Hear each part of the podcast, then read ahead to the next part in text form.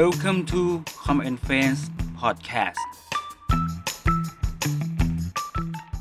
สวัสดีครับ พวกเรา Com and Face Podcast ผมนัชยศิริโต วันนี้เราอยู่ในหัวข้อ How to Survive วัยเริ่มทำงาน เรื่องการตัดสินใจเลือกที่ทำงาน ที่ทำงานแบบไหนที่จะเหมาะกับคุณ เชิญรับฟังได้เลยครับ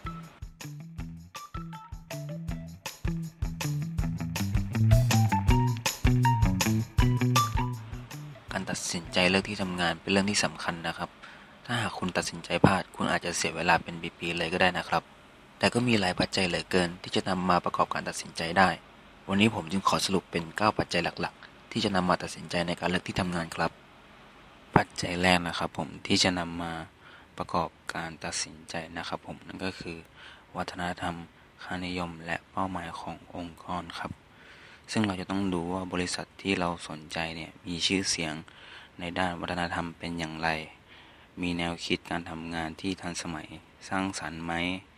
และมี vision mission เป็นยังไง และเรานำข้อมูลที่เราได้มานะครับ มาตรวจสอบและดูว่า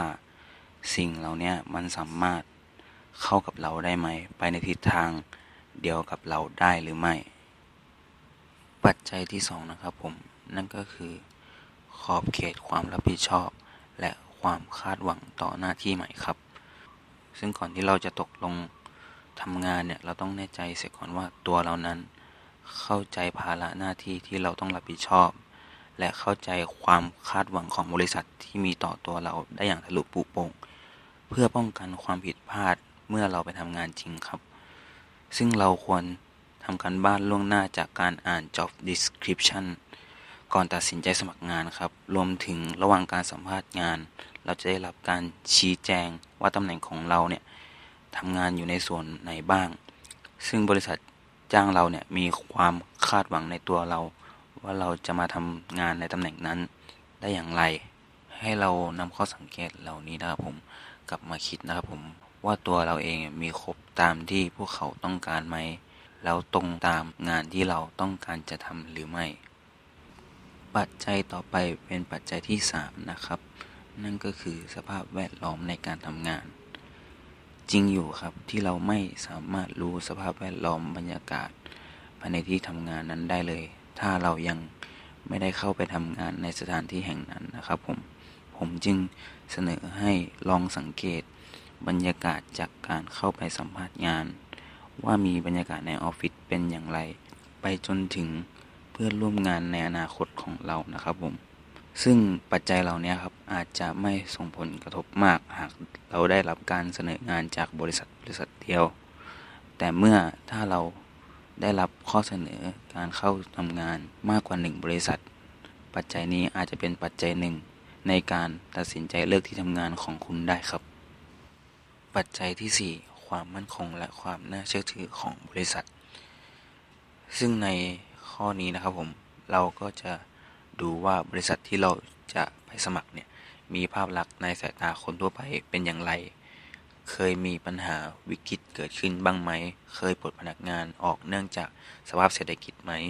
หรือมีแผนที่จะขยายกิจการในอนาคต ซึ่งข้อมูลเหล่านี้เราอาจจะสอบถามจากคนใกล้ตัวที่รู้จักบริษัทนี้ หรือลองหาข้อมูลทางอินเทอร์เน็ตได้ครับ ปัจจัยที่ 5 สถานที่ตั้งของบริษัทและความสะดวกในการเดินทาง ปัจจัยนี้นะครับผมเราควรให้ความสำคัญนะครับผมเพราะปัจจัยดังกล่าวอาจส่งผลกระทบต่อทั้งเงิน ทั้งเวลารวมไปถึงสุขภาพของเราอีกด้วยนะครับ เพราะว่าถึงแม้งานของเราจะดีแค่ไหนนะครับผมแต่การที่ที่ทำงานเราอยู่ไกลจากที่พักนะครับผมก็อาจจะส่งผลเสียในระยะยาวได้ครับ เช่น ค่าน้ำมันรถที่เพิ่มขึ้น ค่าขนส่งสาธารณะที่เพิ่มมากขึ้นนะครับผม จะทำให้เราต้องเสียเวลา เดินทางอีกหลายชั่วโมงนะครับ ผมจนทำให้เราเหนื่อยกับการทำงานได้ครับ ปัจจัยต่อไปนะครับ ผมปัจจัยที่ 6 ครับ นั่นก็คือโอกาสในการเติบโตก้าวหน้าครับผม ซึ่งผมขอแบ่งเป็น 2 ปัจจัยหลักๆ นะครับ ผมนั่นก็คือ 1. ความสามารถของตัวเราเองนะครับผม ส่วนอีกปัจจัยหนึ่งนั่นก็คือโอกาสที่เกิดจากการทำงานในตำแหน่งที่เราเลือกนะครับผม สำหรับส่วนแรกนะครับผมคือความสามารถของตัวเราเองนะครับผม อันนี้เราก็ต้องรู้ในความสามารถของเรานะครับผมว่าเราสามารถทำงานได้มากน้อยแค่ไหน สามารถพัฒนาตัวเองได้หรือไม่นะครับผมอีกส่วนหนึ่งนะครับผมนั่นก็คือโอกาสจากการทำงานในตำแหน่งที่เราเลือกนะครับผมซึ่งเราจะต้องดูว่าตำแหน่งที่เราได้เนี่ยมีโอกาสที่จะพัฒนาฝีมือ พัฒนาทักษะมากขึ้นหรือไม่ และโครงสร้างตำแหน่งภายในองค์กร มีโอกาสในการเติบโตมากน้อยแค่ไหน และตรงความต้องการในสายอาชีพของเราไหม ซึ่งปัจจัยนี้อาจส่งผลกระทบกับเราในระยะยาวได้นะครับ ปัจจัยต่อไปนะครับผมเป็นปัจจัยที่ทุกคนต้องให้ความสำคัญอย่างแน่นอนนะครับผมนั่นก็คือเงินตอบแทนและสวัสดิการนะครับ ซึ่งเราจะต้องดูนะครับผมว่าเงินตอบแทนและสวัสดิการของเราเนี่ยมันคุ้มค่าไหมเมื่อเปรียบเทียบกับปัจจัยต่างๆ ไม่ว่าจะเป็น ค่าเดินทาง ค่าที่พักที่อาจจะทำให้เราต้องย้ายที่พักนะครับผม ซึ่งบางบริษัทนะครับผมอาจให้เงินตอบแทนที่มาก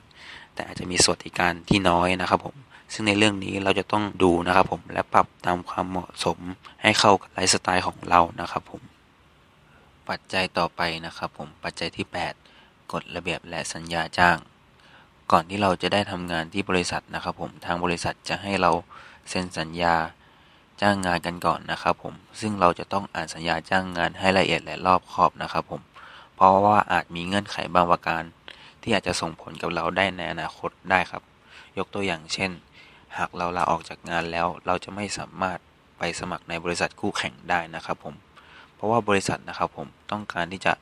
ป้องกันข้อมูลที่อาจส่งผลความได้เปรียบเสียเปรียบทางธุรกิจได้ครับ ปัจจัยสุดท้ายนะครับผมปัจจัยที่ 9 นะครับผม นั่นก็คือผลกระทบต่อชีวิตของเรานะครับผม เราจะต้องดูนะครับผมว่างานที่เราได้นะครับ ส่งผลต่อชีวิตของเรายังไงนะครับผม เราจะต้องประเมินคร่าวๆนะครับผมว่างานใหม่ของเราจะทำให้ชีวิตของเราเปลี่ยนไปอย่างไรบ้าง เราต้องทำงานวันละกี่ชั่วโมง เราต้องทำงานกี่วันเสาร์อาทิตย์เราจะต้องทำด้วยหรือไม่ เวลาเข้าออกงานเป็นกะยังไงเราจะเลิกเวลาปกติ หรือต้องเลิกดึก ซึ่งสิ่งเหล่านี้นะครับผมอาจจะทำให้เราไม่มีความสุขในการใช้ชีวิตได้นะครับ ดังนั้นเราควรที่จะเลือกงานที่เข้ากับไลฟ์สไตล์ของเรานะครับ ผมเพื่อที่จะได้มีความสุขในการใช้ชีวิตและการงานที่มั่นคงครับ